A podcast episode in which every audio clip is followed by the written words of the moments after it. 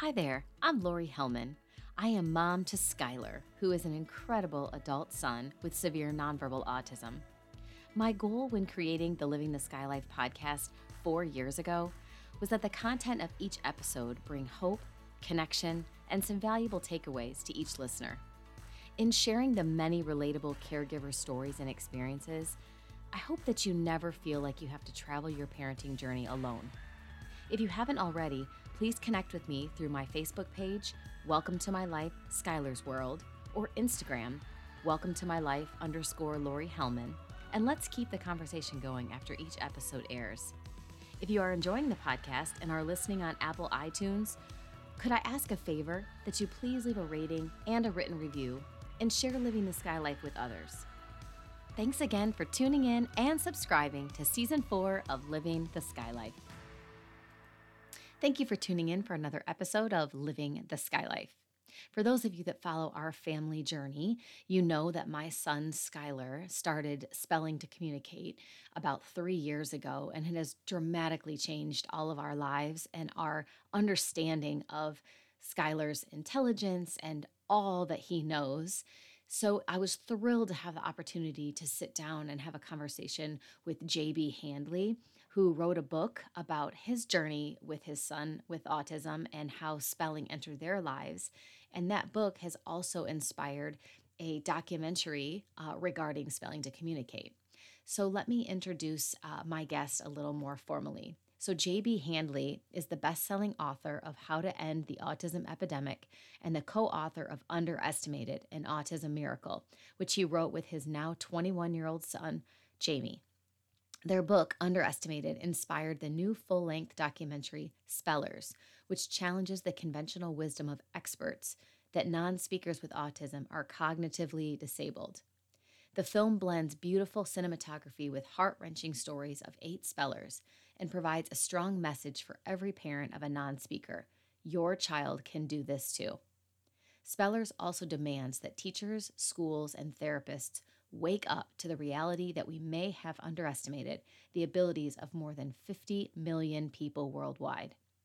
JB is an honors graduate of Stanford University and lives in Portland, Oregon with his wife Lisa and their three children. So please enjoy this very informative conversation, um, one that I am just so excited to have had with JB Handley. Before the episode starts, I wanted to give a quick note. Uh, something JB mentions early on. He talks about biomedical intervention. And for our family, one of the things that keeps Skylar from being able to spell and control his body is when his stomach and his digestion is all out of control. One of the things that I have found helps Skylar so much is Simple Spectrum Nutritional Support Supplement. It's an easy scoop of odorless, tasteless, dissolvable powder that we add to his apple juice twice a day, and he really actually enjoys it. It doesn't have any flavor, so he doesn't know that he's getting all the nutrients that he needs. As his loving caregiver, I personally appreciate that I don't have to worry about his sensitive digestive system tolerating simple spectrum because there are no hidden ingredients like gluten, casein, added sugar, soy, binding agents, artificial colors, preservatives, or GMOs. The makers of Simple Spectrum have offered my listeners a discount code, which is Laurie20. That's L A U R I E 20. So enter that code in when you visit simplespectrumsupplement.com and place your order. So, welcome back to another episode of Living the Sky Life. My guest today is JB Handley, which his name has been out and about a lot lately uh, with his movie Spellers. So, we're going to get into that. Um, but welcome to the podcast, JB. Thank you so much for having me. I'm I'm pleased to be here.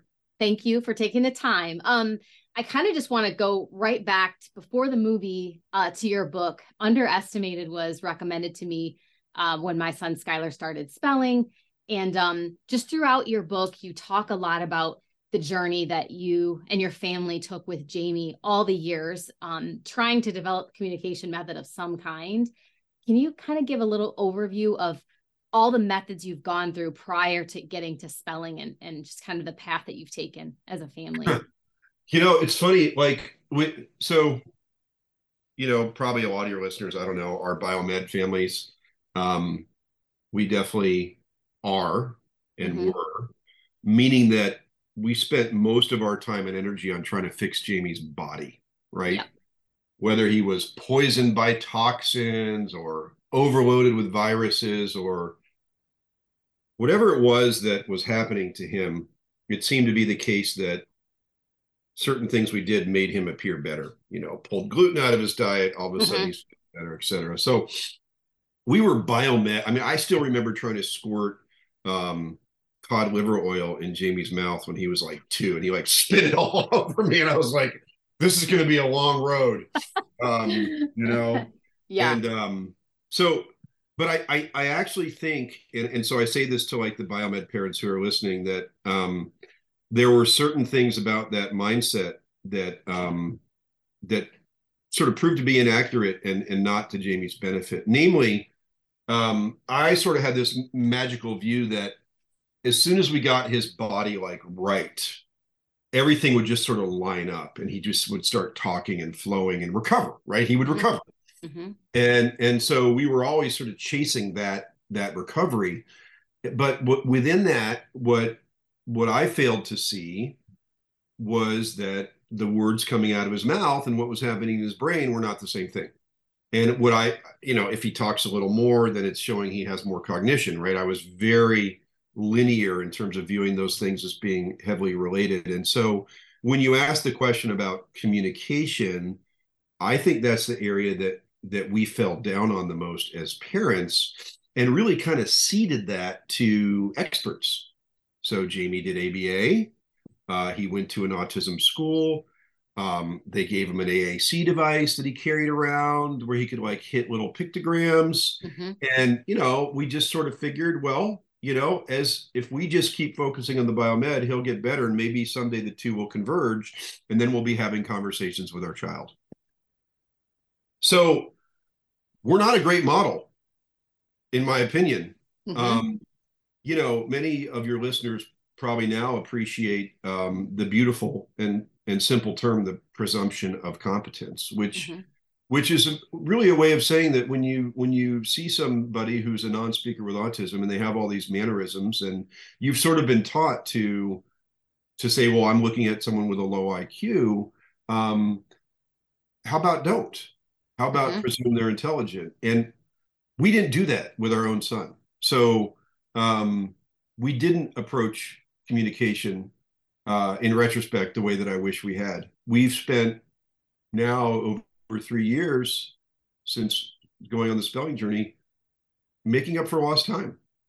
You know, mm-hmm. um, when I meet a parent of a 9, 10, 11 year old um, and can just explain to them this notion of the presumption of competence because it, it seeps into everything you know, anybody who's listening who has a non-speaker knows exactly what I'm talking about. You know, Jamie and I travel a lot, just the two of us. I'm married. I have two other kids, but mm-hmm. just because of the nature of our life, um, he and I tend to be alone, traveling much more than any other members of our family. Uh, we go back to his brother's lacrosse games in Philadelphia. We go down to Dawn Marie in San Diego, whatever. We're always on the road together. It used to be very lonely for me to be on the road with Jamie. Mm-hmm. And it's not anymore. And two things changed.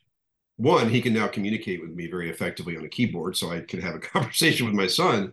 But as importantly is my own mindset towards him. And so when we're out and about, I'm telling him about everything and not in baby talk terms, but adult terms. And I'm talking about politics or what's going on in this country or that building over there or the stock market, whatever it might be that I happen to be thinking about. I'm in conversation with my son now because I presume confidence in him and know how intelligent he is. And um, it's amazing how much that's kind of just changed our changed our day to day. So I know I've I've veered pretty far from the original question, but I wanted to make sure that people realize that you know my wife Lisa and I do not exactly hold ourselves out as role models for presuming competence right. and the way that um, we interacted with Jamie before we were exposed to the spelling to communicate. And is Jamie is Jamie 19 or is he No, Jamie will be 20. Jamie will be 21 in August. Okay, yeah. that's right. I yeah. knew he was close in age to my mm-hmm. son. My son just mm-hmm. turned 20. And you know, you didn't really veer from the question because I feel like it's the same thing for us. When we started spelling about 3 years ago, I, I was so blown away at first when he actually spelled that um, I think you kind of reference it in the book and in the movie, but I immediately felt so guilty. And I know one of the parents mentions it in the movie that I I didn't know about this before and I don't think it was around really a long time. Um but I just I feel bad of all the years I wasted with the hyperbaric oxygen chamber, with the diets, with the all the different therapies that weren't working but I didn't know what else to do and I just kept him in them. Um and I feel I feel like I need to apologize to him all the time that it's taken yeah. me so long to find spelling and that's the method that works for him and that he is so smart. I probably treated him like he was 5 years old because his mannerisms are that way and I just assumed that maybe his cognition level was the same age as that. Yeah. Well, so I have a few reactions to your comments. Um I certainly went through the same guilt. Absolutely. I felt awful. And and you know, sobbing, crying, lying with Jamie apologizing to him, right? I mean, so trust me, I've been it's it's grief mm-hmm. and shame, right? Shame and grief, I'd say were the were the feelings that overwhelmed me. Um the mantra of know better, do better is very healing for mm-hmm. me because because in my heart I, I, know that I've been given this my, my, best from kind of day one, right? Mm-hmm. I, I just am who I am but I'm positive, like if I got taken out tomorrow, Jamie knows that. Look, I have tried to run through the tape for you, dude. You know, and my other kids know, and my wife the same way. Like, you know, um, you know, my older son made me feel really good the other day. He he's like a big shot lacrosse player, and he does interviews and stuff because he's kind of famous in his own world. And and, and he said he said, you know, when my brother got diagnosed with autism, my family didn't blink, and that was like, thank you. You know what I mean? Like and now I know better, and so I do better. And so I, I just find some comfort in that, and I give that I give that same permission to other parents. Um, but two other things I wanted to mention that your words um, caused me to think of. Number one, and this is a little arrogant of me, and maybe it's not scientifically true, but it seems to be true. I feel like the biomed kids are are really regulated. Like just the ones that I've seen, you know, and I don't want to like draw some boundary between me and a parent who didn't pursue biomed. That sounds really rude. But Jamie's super regulated. His buddy Cade, who's been through tons of HBOT, is super regulated. And maybe it's not true for all the kids who've done biomed, but I think biomed helps with regulation and regulation helps with spelling. And so I don't, you know, I was in that HBOT chamber with Jamie too, and I don't view mm-hmm. those as wasted time. And he's a very Jamie's a very healthy, robust human being, which was always confusing to me because it's like if he's so damn healthy, why can't he talk? And it's like, oh, because he got his motor cortex damaged, and I don't know why, but there's a motor thing, you know, and so he is robust and healthy. And I think a lot, you know, we've always been gluten free and sugar free and all these things. Well, I think they've I think they've benefited Jamie greatly. So I, I, you know, I'd say give yourself some grace on that. I don't know that you you wasted the time, you know, um, the great news is like the catch up on spelling is pretty quick, you know, with mm-hmm. you know, you know, like now Jamie's spelling. The the final thing that I want to say um, is that I have been, I've had the pleasure of getting to know many, many non-speakers now, many. The amount of gratitude that is in these amazing beings is mm-hmm. is is really it's humbling because I don't I don't think we can ever really imagine what it's like to be them. We can try, but y- you and I are sitting here talking, and we grew up, and you know, I just don't think it's possible for me to know what it's really like to be Jamie.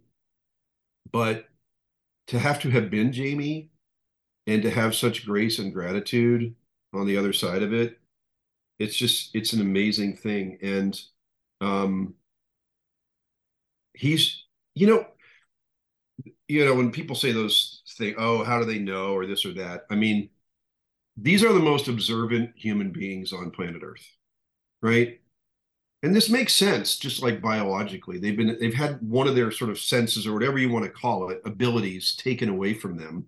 We know that when people are blind, they their other senses have, you know, mm-hmm. massively mm-hmm. developed to offset that in ways that, that you and I, if we can see, we can't appreciate what they're going through it's no different with these with these kids and adults they're keen keen keen highly sensitive observers to everything that's going on around them and they absorb a tremendous amount of information. I mean, Jamie's Spanish is very good. Oh, really? We, we drilled my older son and my daughter in Spanish for years in the living room, and Jamie was sitting there. So, you know, mm-hmm. it's like not that sh- shocking. And, you know, how do they spell? Well, you know, in Jamie's case, he did ABA therapy. I mean, he was exposed to words like every day. It wasn't like he wasn't in school. Yeah. So, um, you know, it stands to reason that they would they would absorb that all. So, um, so yeah, you know, I I one of the things about the um, the guilt you know uh, there's a lot of guilt in autism with parents you know on many different levels for you know if, depending on how you feel about causation heck even if you think it's completely genetic it's kind of your fault if you think mm-hmm. it's environmental it's kind of your fault so like there's a lot of guilt going on in autism for everybody and i do think that um you know I, there were like so many people that i called right after jamie started spelling who were like friends of mine in the biomed community and and they had a really wide range of reactions. Some like hung up with me and called a practitioner five minutes later. Yeah. Some said, yeah, yeah, yeah. And 12 months later, they hadn't even opened my book yet, you know. And then some of those late bloomers finally got on board and now they're singing like the miracle. And and and and so it led me to think like, God, why is there such a difference some of it is just who we are as individuals and how we process information but i think a, I think a huge one it's it's sort of this combination of like fear of hope totally normal especially if your kid's older. And then also just fear of shame like just fear of like you know you're it's like your psyche does it. You don't do it like but it's like your psyche says bro if this is true we're going to feel really shitty about ourselves. Yeah. You know? Mm-hmm. i don't mm-hmm. think i want to take that on right now. I'm out. You know i mean i think that that happens you know? Again not at a not at a conscious level but at a subconscious level. And you know i would just you know i would just tell any parent you know like hey you know know better do better right mm-hmm. we're just all just know better do better and and they will they will thank you you will feel guilty and you will feel like shit and then you will get through that i'm through that i'm through yeah. that does I'm it still linger? Sure. But like I've got I've processed that grief. I've sought Jamie's apologies. I've heard directly from him on how he feels about it all. And I've done the soul searching to say, was I giving it my best each day, each hour, each week with him? And the answer is yeah. Yeah. Within mm-hmm. what I understood. So yeah. Was it um, a joint decision to write the book and to then pursue this this film about spelling? I mean, did Jamie really weigh the, in and the, say, "Do this, mm-hmm. Dad"? yeah. So the book, I definitely pushed the book, but I wouldn't have done it without Jamie's support because that was a medium that for me was like the most comfortable. Um, but he was obviously he was on board, and mm-hmm. and then we figured out a way you know, we went back and forth about how you know, he writes a chapter, I write a chapter, or, or what. We ended up with like me telling the story and him doing like a Q and A at, at yeah, the end. I liked that. Um, yeah. Yeah, and like you know, honestly, writing chapters for Jamie at that stage, I mean, it would have been really, really, really tedious and laborious. It was like he, he's an incisive communicator almost by necessity, and so mm-hmm. it made mm-hmm. more sense to go the Q and A route. Um, the movie was hundred percent him, and what was happening was we were, and I talk about this in the book. You know, this was kind of during like, um, you know, COVIDiacy, lockdown mania, or whatever you want to call it. Um, yeah. And and so we were we were on Zoom with all these other non-speakers in this like dude bro group that met once a week, and um, it was Jamie's first opportunity to develop friendships. It was beautiful, right? I mean, it's a beautiful thing, something I never thought would happen, and here he is making these connections and then we'd physically be able to see some of them once in a while and stuff but jamie had this growing sense of of community. And so with him the, the movie idea was really me and my homies right? Yeah. I want to tell this collective story not just my story's been told there's a book. You can go read it. Um and honestly i think he's a little uncomfortable that we still sort of emerge in the movie as maybe a little bit more central because like you know my wife is interviewed, my older son is interviewed, my dad is interviewed, you know, and it's like Jamie, like, no, no, no, this is not about Jamie. This is about a bunch of the non-speakers because uh, and this is a real theme that like Elizabeth, who's in the movie at the end, mm-hmm.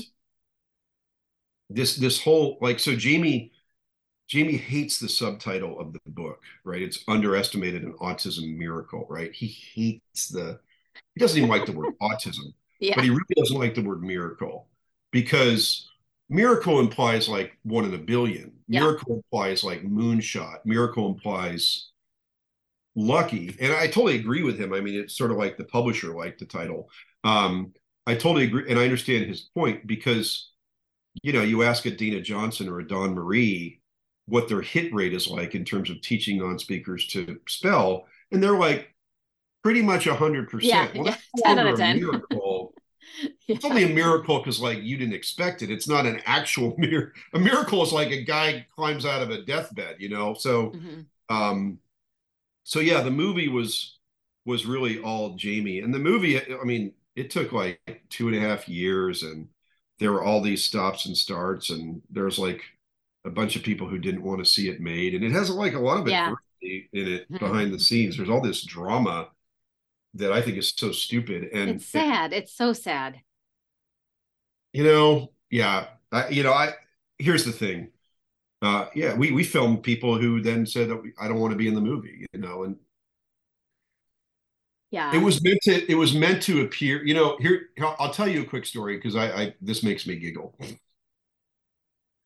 We had some people and i will never name them publicly right. who we interviewed who then said we don't want to be in this movie and they pulled the ripcord pretty late in the process uh, which was a bummer but the scene where they talk about Biggie and Tupac only exists because they did that, and I think it's the most compelling scene in the whole movie. We cracked up, and Sky. That, those are two of Skylar's favorite artists and songs and stuff. So he was he. We took him to the movie, and he was watching, and there were certain points where he looked away, and then he'd smile. I mean, because I know he's listening and he understands everything that's going on, but he loved it, and the song at the end was like a big hit. well, I'll us. tell you about that too, but but yeah. So the the Biggie Tupac scene again we we filmed it because we ran out of content right we needed to fill these people who had pulled the plug on us but you know i'm not going to spoil it for people but what happened was unexpected right it just showed that's, their personalities that's what i well and, and if you it. think about it it's really the only part of the movie where it shows two non-speakers having a social dynamic between yeah, them just a bro conversation well, yeah, and it was really unfortunate when I thought about it because Jamie spends a lot of time now mingling with other non-speakers. There's a like like Cade and Evan, mm-hmm. who are both in the movie. Those are two of Jamie's best friends. He physically is with them often in San Diego, hanging around, and it was like, wow, what a shame we haven't shown like how normal. They're, these are just teenage dudes mm-hmm. out with their bros, and so the fact that we were able um, to give a little flavor of that to the movie was yeah. was really awesome. And then um, the artist um, who actually has two songs in the film, including if you listen closely at the end, a, a song that he recorded explicitly for the movie. Yep. Um, that is so. I have I have three children. Jamie has an older brother, Sam, who's in the movie. Um, I always forget that people know my family because like they're the other book. I feel like I know. You know like yeah. They're, um, anyway, uh, that artist is one of Sam's best friends. And oh, okay. um, not only that, um, there are there are certain. So the artist's name is Suede. Mm-hmm. Uh, the individual behind the artist, his name is Wade. Right, Wade is one of Sam's best friends.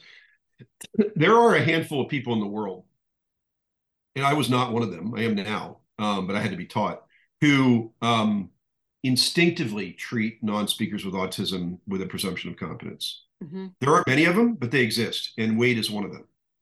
And so um, Wade and Jamie have always had a very special bond because of Wade's warmth and his humanity and the way that he treated Jamie from day one. Mm-hmm. And Wade has a, he, you know, he speaks stylistically like, "What's up, Jamie?" You know, like like like just really treated him like one of the guys. And um, Jamie will um, will show his love for certain people physically. So you know, if you're there and like he puts his arm around you and starts squeezing on you, he's letting you know, like, hey, you're you're part of my inner circle. And he mm-hmm. won't do that to someone who has not earned that right. And Wade earned it years ago.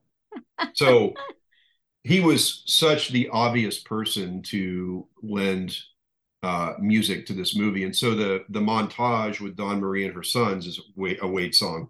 And then at the end he he sings about the spellers. And and you know he was profoundly moved by everything that's happened with jamie. And you know if you go on the spellers movie website um, we we detail a cast. And jamie wrote a note about wade on there that i think meant the world to wade so it's Aww. it's super special for us to have him involved he's like a, an extended member of our family and then um, just the way he's always treated jamie has been so special that's and honestly, fantastic. the filmmaker, the filmmaker that that um, I chose to do this, whose name is Pat Notaro. Uh, Pat's the same way. He's one of those people who presumes competence without anybody having to tell him. Mm-hmm. He's been surfing with non-speakers for over a decade, giving them surf lessons. Um, and uh, you know, it, it, it's really important that that the person directing the movie because Pat's sitting off camera. In every scene you see, Pat is right off camera. and you can hear his voice sometimes. Is he the one asking the, the questions? Yeah. Some yeah, of the totally. questions? Okay. Yeah. Yeah. yeah kind of has a SoCal drawl. And um, he appears for a moment in that Biggie Tupac scene because they catch him kind of midstream. But um, to to I mean, it's it's nerve wracking. You got cameras right in your face, and there's lights and all this stuff, and and he's this like super comforting presence because of um, the way he treats these kids. Mm-hmm. You know, mm-hmm. well, you you can tell Jamie that I did not think that there was an overwhelming abundance of your family in it. I mean, it was it was very well done, and each family was represented very Good. well. And and Good. I've had um actually Sid's mom on my podcast before, and so I knew them, and um and it just each I mean, just like all of our kids are unique anyway, each of their stories and the way that they spell, everything is unique. Um, one of the things that caught me with Sid is that he's a lot like my Skylar, where he doesn't look at the board. And I'm just fascinated that he knew what he was spelling and he's not looking at the letters. And I'm just well, like, how is he doing that? So, yeah, I, I think you're raising a topic that um, I do always try to bring up when I do these interviews, which is um, ocular apraxia. Mm-hmm. So, you know, that's a fancy way of saying can't make my eyes go where I want them to. Yep. And um, almost no autism parent is informed of this issue at any point by any expert. Yeah. I didn't and even know what called. Non, I can I think I can generalize that most non-speakers who are obviously suffering from apraxia, meaning mm-hmm. the inability to speak, are also suffering from ocular apraxia. So, you know, imagine having a letterboard laid out in front of you and you want to hit these letters to, to spell your needs and you can't get your damn eyes to go where you want them to go. Mm-hmm. Right. And so, um, but there's a therapy for that, right? Like you can, you can meaningfully improve your ability to move your eyes through therapy because what will happen is as you do exercises, you'll develop these pathways that didn't previously exist in your brain. The simple analogy that everybody seems to get is a stroke victim. Mm-hmm. If a stroke victim can regain the ability to move a limb, then a non speaker can improve the ability to move their eyeballs. And they do. And um, for example, Dawn Marie down in San Diego, who is our primary mm-hmm. um, spelling therapist, um, she now is locked in tight with a very, very progressive um, ophthalmologist. Yep, and that woman aware. does, yeah, that woman does um, heavy evals, mm-hmm. identifies issues, and and gives therapies to improve the eyes. And what what manifests out of that is that different children work with different kinds of boards that kind of fit their particular profile. Yep. Um, obviously, eye movement. Jamie Jamie had many ocular issues, and we worked with a woman named Dana Johnson, who's also in the movie. We actually did all kinds of ocular therapy online with her. That was great. And he's massively improved his ability to get his eyes from up here to down there. But he still uses technique sometimes. He'll still have to kind of lock in, lock in, yep. lock in, make it across the board. You know, things that, and all you have to do if you're curious about your kids like ocular apraxia, just take a pencil, put it, you know, maybe six, eight inches from their face, ask them to follow it and move it really slowly and just mm-hmm. watch their eyes. Yeah. They'll understand your command. Yeah. They probably won't be able to do it. Jamie certainly, certainly yeah. couldn't. So the reason that I wanted to give that whole monologue is um, in the in the case of Sid, and I'm not going to like Vaish, who's Sid's mom, can answer mm-hmm. this question directly, yep. but it is my understanding that he's actually looking out of the very corner of his eyes. Oh, I'm sure. And, and that for him to gaze away is how he's seeing it because of his own ocular issues. It's also my understanding. I don't think I know Vaish personally. Obviously, yeah. she lives here mm-hmm. in Portland, so she's been Jamie's teacher, and she's a she's a simply a remarkable woman to to put it mildly. Mm-hmm. Um, I know that Sid's been going to DM and is actually massively more fluent than the child you saw in the movie. So he's mm-hmm. had great gains in his own right. Like it's kind of funny, like so like Maddie, who you saw spell on a on a laminate, she's now on a fixed keyboard. Jamie, you saw at the very end on a mounted keyboard. Mm-hmm. He's now two hands on a flat keyboard. Like, oh, nice. They're all still moving. Like this was well, just, yeah. a, or Aiden, who you met at the beginning, you saw him in like his first lesson. Well, he's cranking now. He's like on a keyboard, like way better than that kid. And we were like, gosh, should we should we go back and film every kid like where they are now? And and we just sort of said, you know what? Like we sort of purposely have it like an arc of mastery. Mm-hmm. So like let the skeptic pick apart, you know, Aiden's session. Let them wonder about Sid's, and then wait a minute, Maddie seems pretty clean, and oh, Cade's on a keyboard. Wait, Jamie's on a mounted. Like, you know, like yeah, deal with the totality of this as we go through the arc of what's possible. And you know, so we decided not to go back and do all these like before and afters, but but I think people should know that like every kid in that movie is now even more masterful with spelling than they were when they were filmed. Well, I'm sure just having those peers motivates each of them to, you know, oh, God, step it up. I mean, oh no, it's crazy. So, so um, I, I don't want to give Jamie too much credit, but I think partly because he's just really regulated and has pretty good fine motor. Mm-hmm. Uh, the leap to the keyboard for us was like instant. Right. By the way, for those of you who are deep into spelling, so going from holding a laminate to holding a keyboard, there was no time required between those. I was all panicked, like, oh, we're switching to QWERTY. He's gonna like, no, he.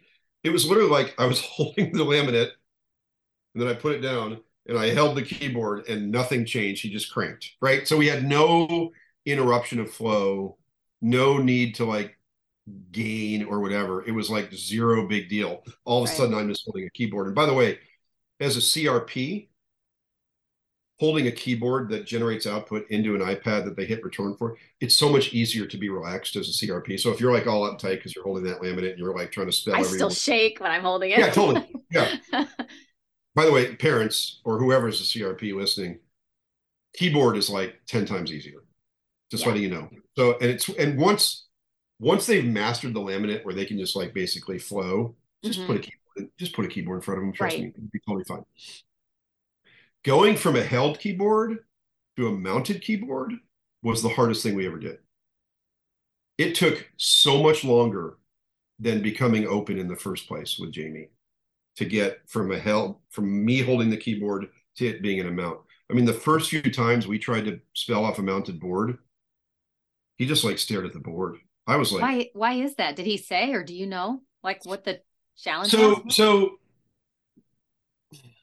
take a kid like they were on training wheels, and now they're just on the two wheels on the bike, but you've still sort of got your hands on either side of them, and they look and they see the comfort of that, and so they're totally fine, and you're not even physically touching them, but then you're just like no longer there, and they just splat. You know, like why did that happen? Yeah and so it's it's energetic it's psychological and it's probably something that goes beyond our ability to understand. So much how, independence, how, you know. How breaking that union mm-hmm. can be so challenging. And but you know, so Jamie, Jamie was super stubborn about it, right? I'm gonna figure this out. It just it required so many hours of typing known words, right?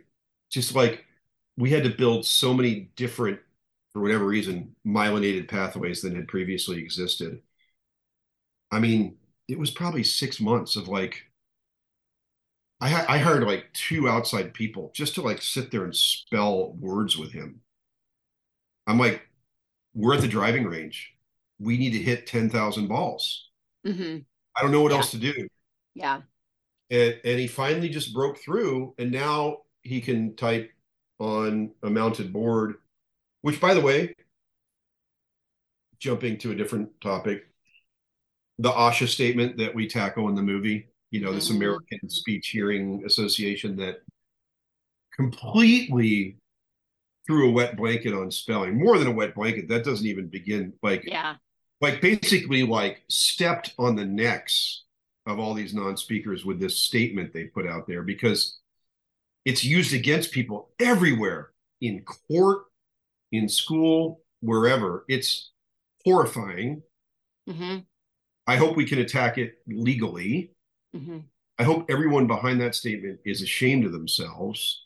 I think they should all be metaphorically stoned and dragged through the streets.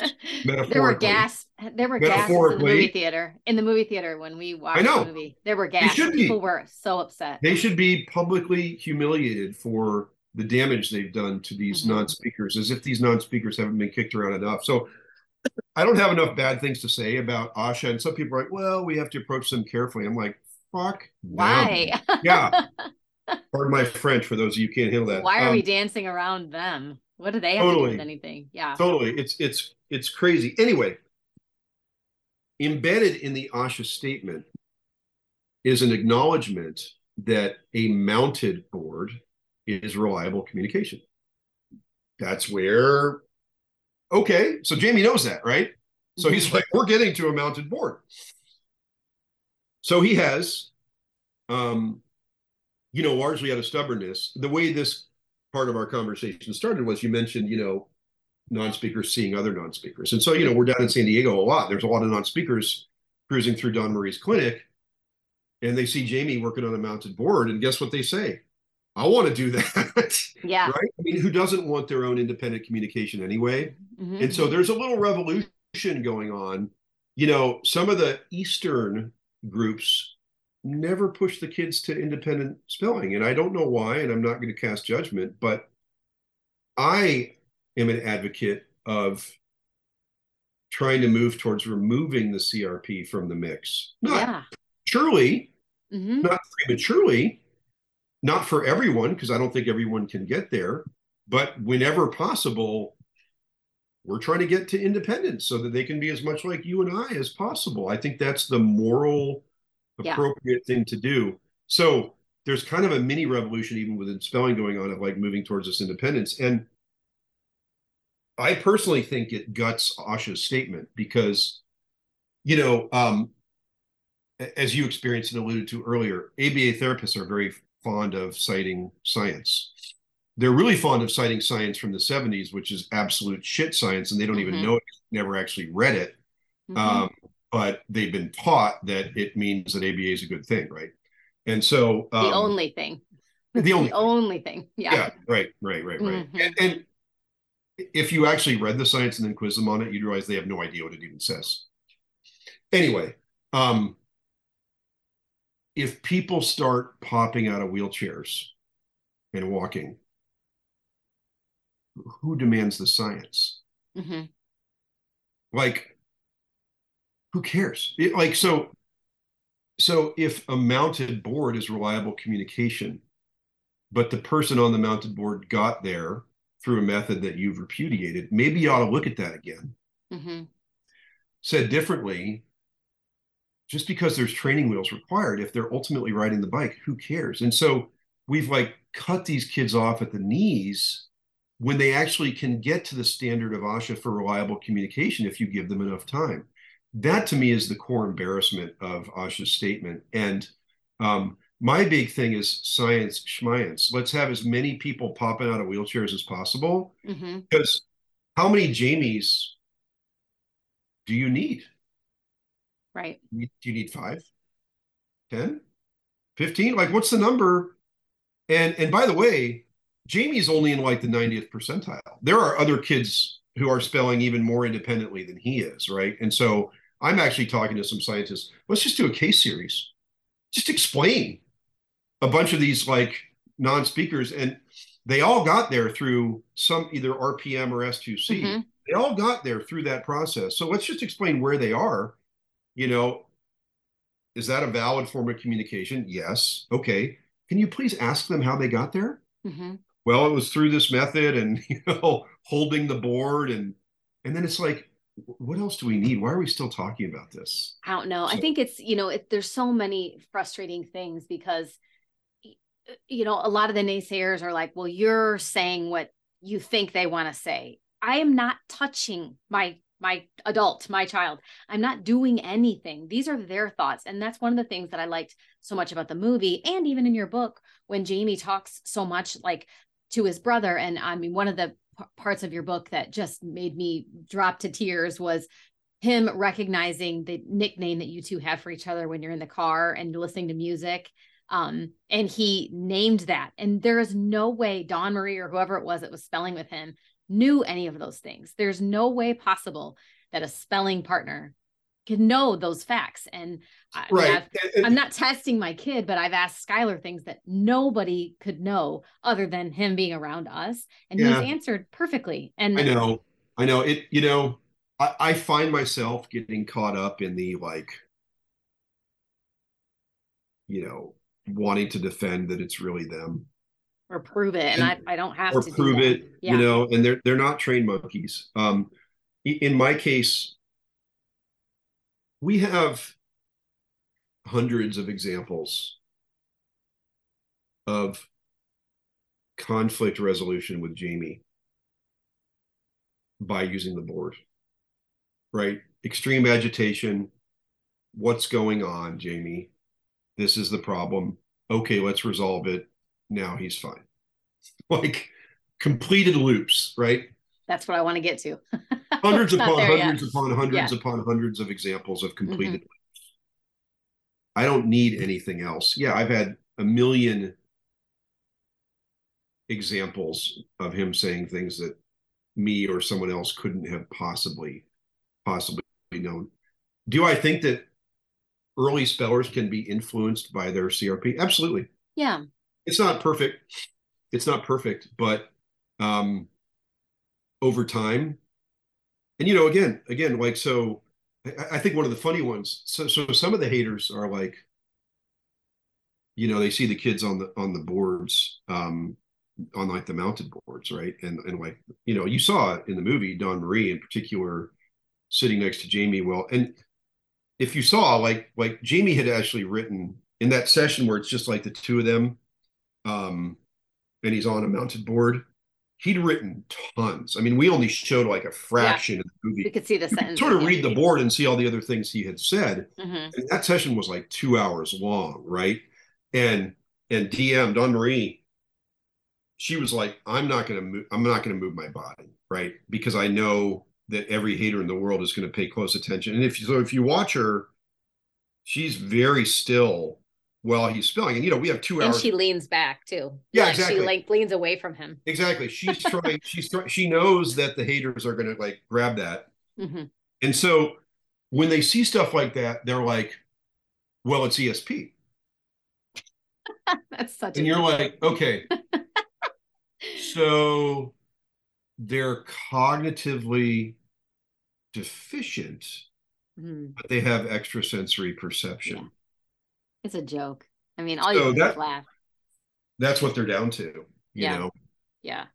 You know, I think the movie, well, whatever. I think that I think that Jamie spelling on a mounted board in that movie with Marie mm-hmm. sitting next to him, you know, again, of which we have like probably three hours of footage with three different cameras running the whole time like if you're still a skeptic after watching that, I really I can't help you. Yeah, I no, help you anymore. I don't need to help you. it's you're, not your job. Yeah. No, yeah. and you're useless to us. You're just you're just a hater. You know, you're not. You're it's religious. It's not like I'm open to new information. You're just a you're just a zealot. So whatever. Yeah, I think one of the things I pointed out at the Q and A at the end that I want people to understand is, um, unlike Jamie, my son has significant motor planning issues. He was hypotonic as a baby, and so he definitely. I've never heard the term ocular apraxia, so I'm really glad you mentioned that he most certainly has that. You can tell how exhausted he is um, just with pointing his finger and moving his eyes, and he'll tap next to a letter. Like, I mean, it's very clear when he wants that letter, but he taps close to it a few times, but he can't use the stencil. He's never been able to hold a pencil. So he can't like for a long time and poke it through the letters. So we've always used foam boards.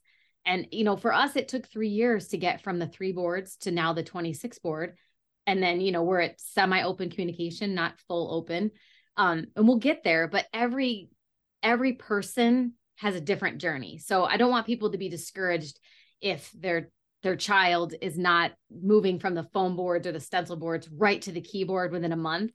If they don't have motor planning issues then that might be a possibility but don't give up. I mean we're never giving up and it's been three years and and he likes to spell. He doesn't fight yeah. me. He doesn't he yeah. wants to do it no, so, and, and, and, so, you know, first of all, I, I, I affirm everything that you've said, um, and um, I, I think it also highlights the the one thing that kills me is like the parent of a non-speaker who who hears about all this and they just sort of casually throw a board in front of their kid just to see. With no training. Yeah. Yeah. Like like people i am telling you you you need to find an expert. Like like the number of little tweaks and ideas and intuition and whatever that like Elizabeth Vosseller and Dana Johnson and Dawn Marie and Donna Estrada and Dana Woodhouse and all the amazing, they just happen to all be women, all the amazing women who have worked mm-hmm. with my son. Um, I could never have done that on my own. You, you've yeah. got to leverage people's expertise. And it's particularly true when you have a kid who's struggling more either with motor or regulation which many many of our kids are. Yeah. i mean jamie has a really great friend here in town. He needs a 30 minute ot session of very intense physical exercise before he can even consider sitting down to spell. Yep i know well, guess what? like an expert figured that out. And so that's just part of their routine. That's mm-hmm. part of how they do their thing.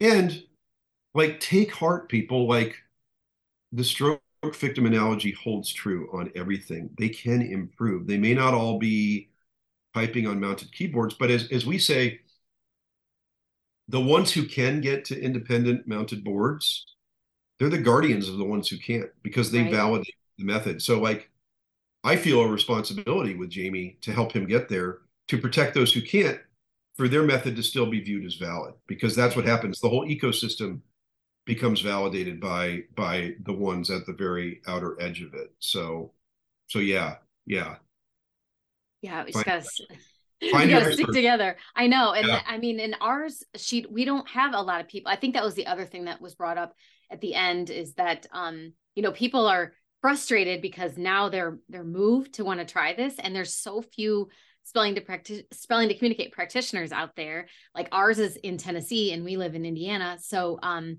she came up. But the thing about most of them that I've learned, most of the practitioners want so badly to help you and to eh, you know initiate your kid into this program they'll come to you she came for the weekend and got a hotel and you know worked yeah. with him three times a day for the weekend and then trained us on how i can be his communication partner and i'm his communication partner and then we just do zoom sessions you know we were doing those every twice a week until now i pretty much can just do it without that and I'll check in with her and have her watch me and make sure that I'm holding my body correctly and you know that I'm not doing things wrong.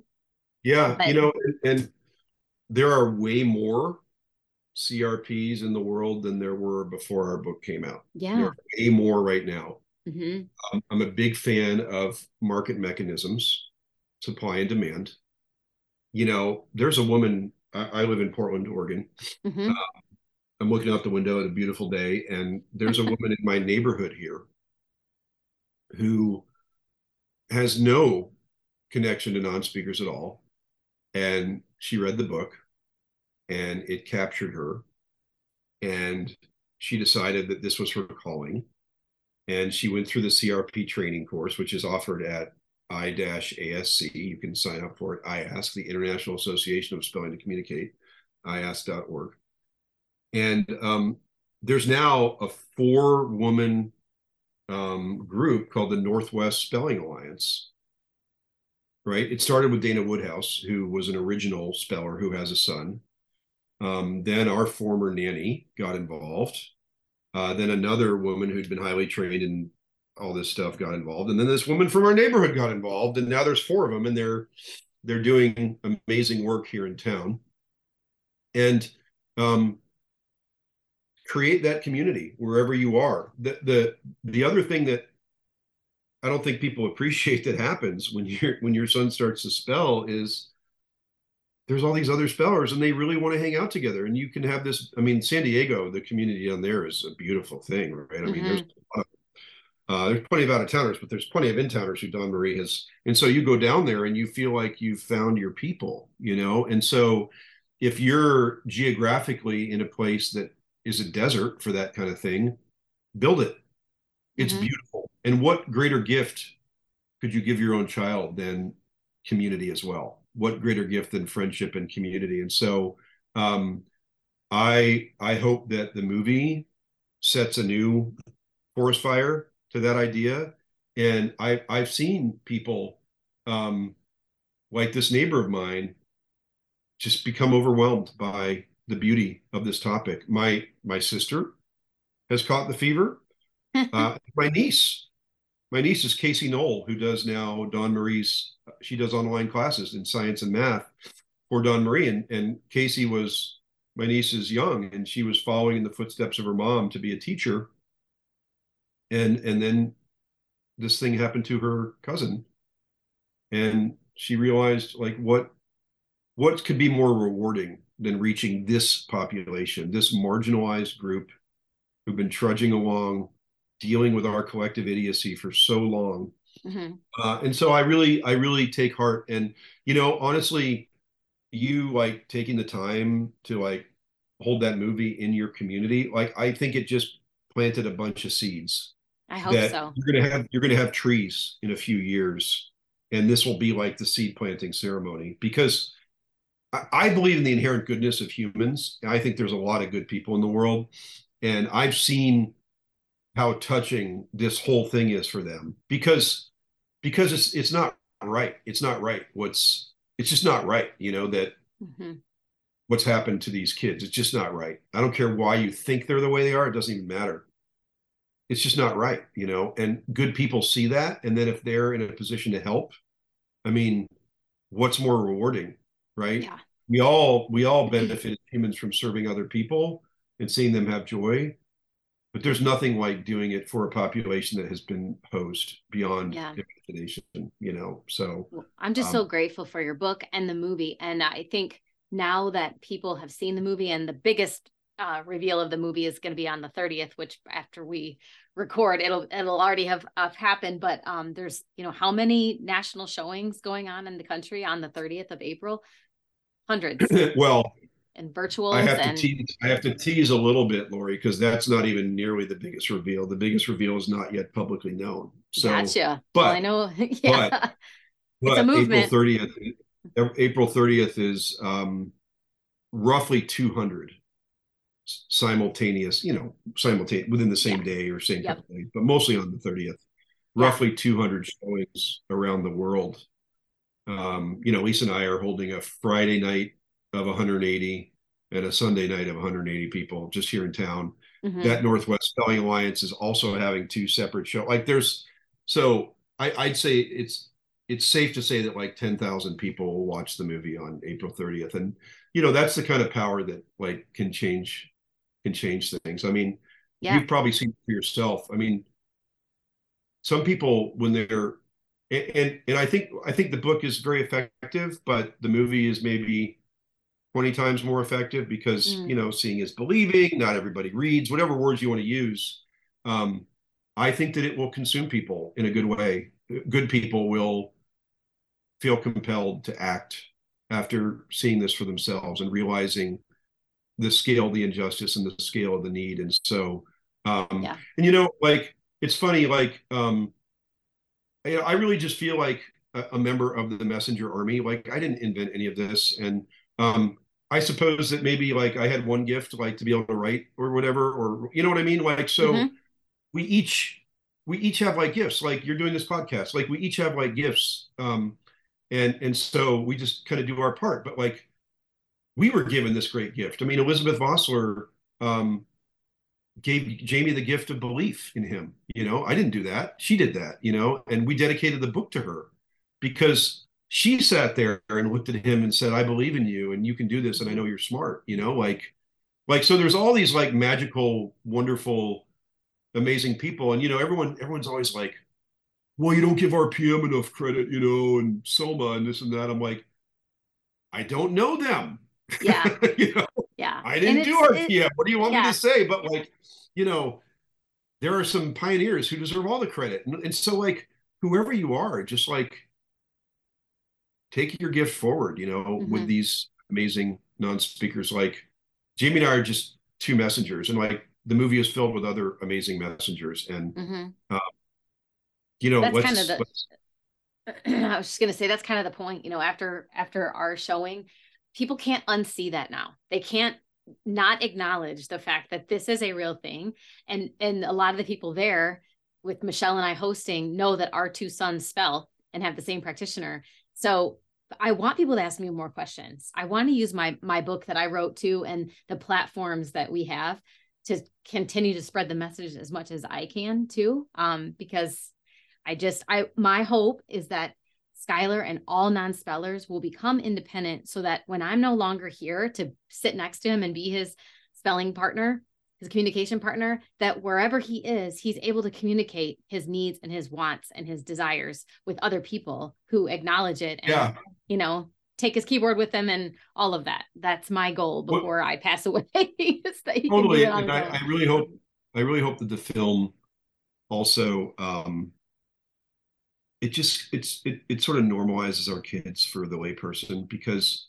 you know uh, people with autism are scary to lay people especially if mm-hmm. they have like mannerisms and mm-hmm. i don't think that people are um mean spirited if they're kind of put off or nervous or whatever um, because it's it, I understand that it's different and foreign, and I, I, wasn't any better prior to having a son with autism, so I don't judge people, but um, but I think that um, the movie does all non-speakers a gift of asking them to be seen and treated differently, and and Jamie takes great pleasure in being treated like a normal person, you know, and more people are doing that. You know, in our community here in Portland, most people have read our book. And because of that, when we're out and about, most people look Jamie in the eye and talk to him because they mm-hmm. they have made the they've made the psychological leap to understanding that Jamie is an intact cognitive being who simply can't respond. And, and and it's beautiful. And I'm very gratified by that gift that the book has given Jamie. And hopefully the movie will do the same for many, many non-speakers to normalize the way they are treated. And I, I, think that the way we treat people with autism in the world has has improved a ton in the time that even Jamie's been alive. You know, like it's a really cool thing. You know, part of it is because there's just so many of them, and that's kind of tragic. But but like in general, people treat people with autism with respect. I think I, I, it's rare that we have a bad interaction anymore. When Jamie was three or four, we would have them pretty often. We don't have many anymore, and, and hopefully this will even move that needle further along where where people really just come up and talk to Jamie directly and you know yeah as a 21 year old um yeah. well yeah. you know as as we kind of conclude here is there one thing that you um can recall that Jamie when he first started spelling and was able to communicate to you guys just his thoughts that he said to your wife or your, his siblings that um just pretty much moved everybody and was like you know overwhelmed no like that is my brother that is my son because as a mom the one thing i just want to hear from my son that he loves me I, he's never said the word mom. He's never spoken a word. And I just, I can't imagine what that would feel like to say something to his mother that she has longed for him to to say or his siblings. Well, yeah. So, you know, a couple of things. Um, you know, to every parent with a non-speaker out there, uh, let's just get this one over with. They love you. I know, I know. They love you. I need validation sometimes, though. They love you. They love you so much. They see you. They see your pain. They see how hard you're working. Like, like it's not even a question. You know what I mean? And I know that we all want to hear that, but I'm here to tell you that that's a guarantee that you will. And um, as a parent, and I know that every parent relates to this. Well, while it was certainly gratifying for Jamie to tell me that he loved me, and you heard my dad talk about it in the movie mm-hmm. that felt good to be appreciated, right? That for my father, that was a great reward to know that Jamie had noted that my dad cared about him, right? That that really meant, you know, when my dad is gone someday, it comforts me to know that he knows that Jamie appreciated him, you know. But, but far more moving and important for me as a parent, and I know that you relate to this, I know that every other parent does too, is that when Jamie has told us that he feels joy and that he feels motivation and that he feels excitement about his future. That's what we as parents like. We want them to love us, but we really actually just want them to be happy, mm-hmm. right? We just want them to have a joyful life. Like we would die for them to have a joyful life, right? Like any of us take the pill right now. In exchange for this, your child will have a joyful life. Oh, okay. Pill taken, right? We're good. Yeah. And so um there was a time when I was like really trying to get in Jamie's head. And like, for example, I wanted to know, like, are you anxious all the time? You know what I mean? Like, like, are you put, put are you plagued with um, really loud ruminating thoughts and like agitated and whatever. And he was like, no, I can be totally calm and happy. And, you know, I was like, phew, you know, and then, and then as, as he started to appreciate what this new tool was going to do for opening up the range of opportunities in his life, to tell me how much joy and excitement he felt about that and to show it that was by far the most rewarding thing. That's that's everything because you know Laurie you're sitting there thinking shit. What is he going to do? Mm-hmm. How is he going to have a joyful and meaningful life? That's all we care about. Mm-hmm. so knowing that jamie has wings if I died tomorrow, that's that's probably the most comforting thing. Yeah. And and and that in his lifetime, and in this case, he has a very long life still to live. He's being seen and known for who he is. Mm-hmm. It's no longer his secret, right? Because that's yeah. such a just such an intense thought, right? They're all sitting on this secret.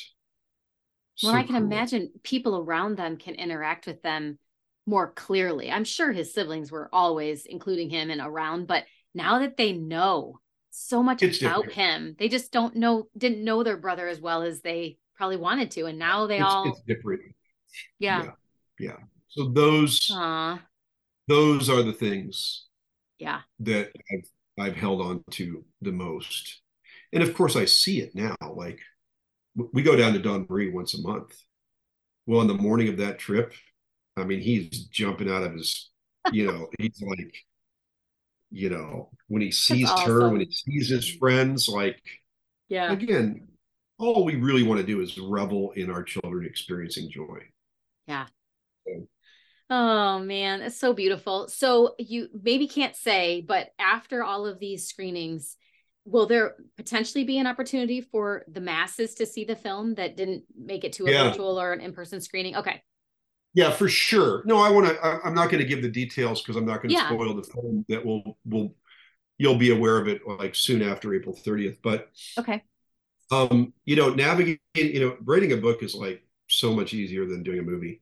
I and, think so too. Know, you put it on Amazon, people buy yeah. it, they read it, yippee do. You do a few interviews, you move on. Like, you know, mm-hmm. a movie, it's like, what do we do with this thing now? We enter film festivals, we don't, we get distribution, we don't. The great thing about being a part of this movie is that um, money is not a motivator at all for anybody who funded the movie. And it wasn't cheap to put the movie together, but luckily we had a lot of generous people behind it and none of them care about getting their money back and so, um, you know, when we asked the collective question of all the people involved with the movie, what what is your goal with this film? The goal is for the film to be seen by as many human beings as possible. Mm-hmm. And so that dictates all of the actions that we will take from this moment forward on the film. And um, the reason that April 30th was so important to us was a feeling that um, there there needed to be a communal component to the movie because that's how you plant the seeds. Bunch of people sit in a room and have all this feeling together. That's really hard to shake, and it really does spur action. That's I don't mind that people are also doing online screenings. It beats nothing, but there's nothing like the physical oh, yeah. together. And so we really wanted to create that in as many environments as possible. And we love giving people who are in the spelling world this opportunity to tell the story in a different way to their community than maybe people had understood before, and then to act upon that. But once that's all done, we are hyper focused on ensuring that everybody in every part of the world can see the film. That's awesome. Oh my gosh, I look forward to that. Well, I will be watching closely.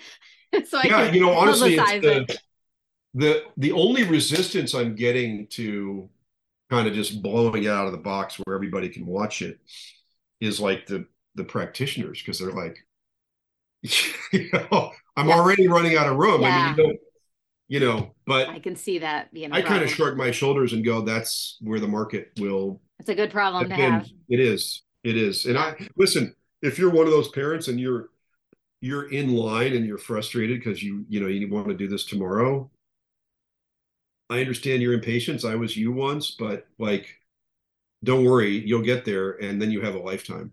Mm-hmm. Yeah whether they were to spell tomorrow or a year from now, then you have a lifetime. So well, there. from the bottom of my heart, tell Jamie, thank you. Just thank you so much. Skylar thanks him. I thank him and all the people out there, the non-spellers, thank him and all of his friends for, you know, forging this this this path and this mission to make sure that everybody has access to communication. That's the basic right. Yep. No, he yeah. uh this is what matters most to him is helping other people like him. And so um, I will definitely let him know. He's doing it. Well, thank you so much, JB. I really appreciate it. You're welcome. It's my pleasure. Take care. I hope you enjoyed this episode of Living the Sky Life and will tune in for the next episode coming soon. If you haven't already, please subscribe to the Living the Sky Life podcast within Apple Podcast, Spotify, and Google Play so you'll receive alerts when new episodes are released. Subscribing is the best way to ensure you don't miss a single episode. If you like what you hear, be sure to select the five star rating, provide feedback, and share Living the Sky Life with others. Thanks again for listening.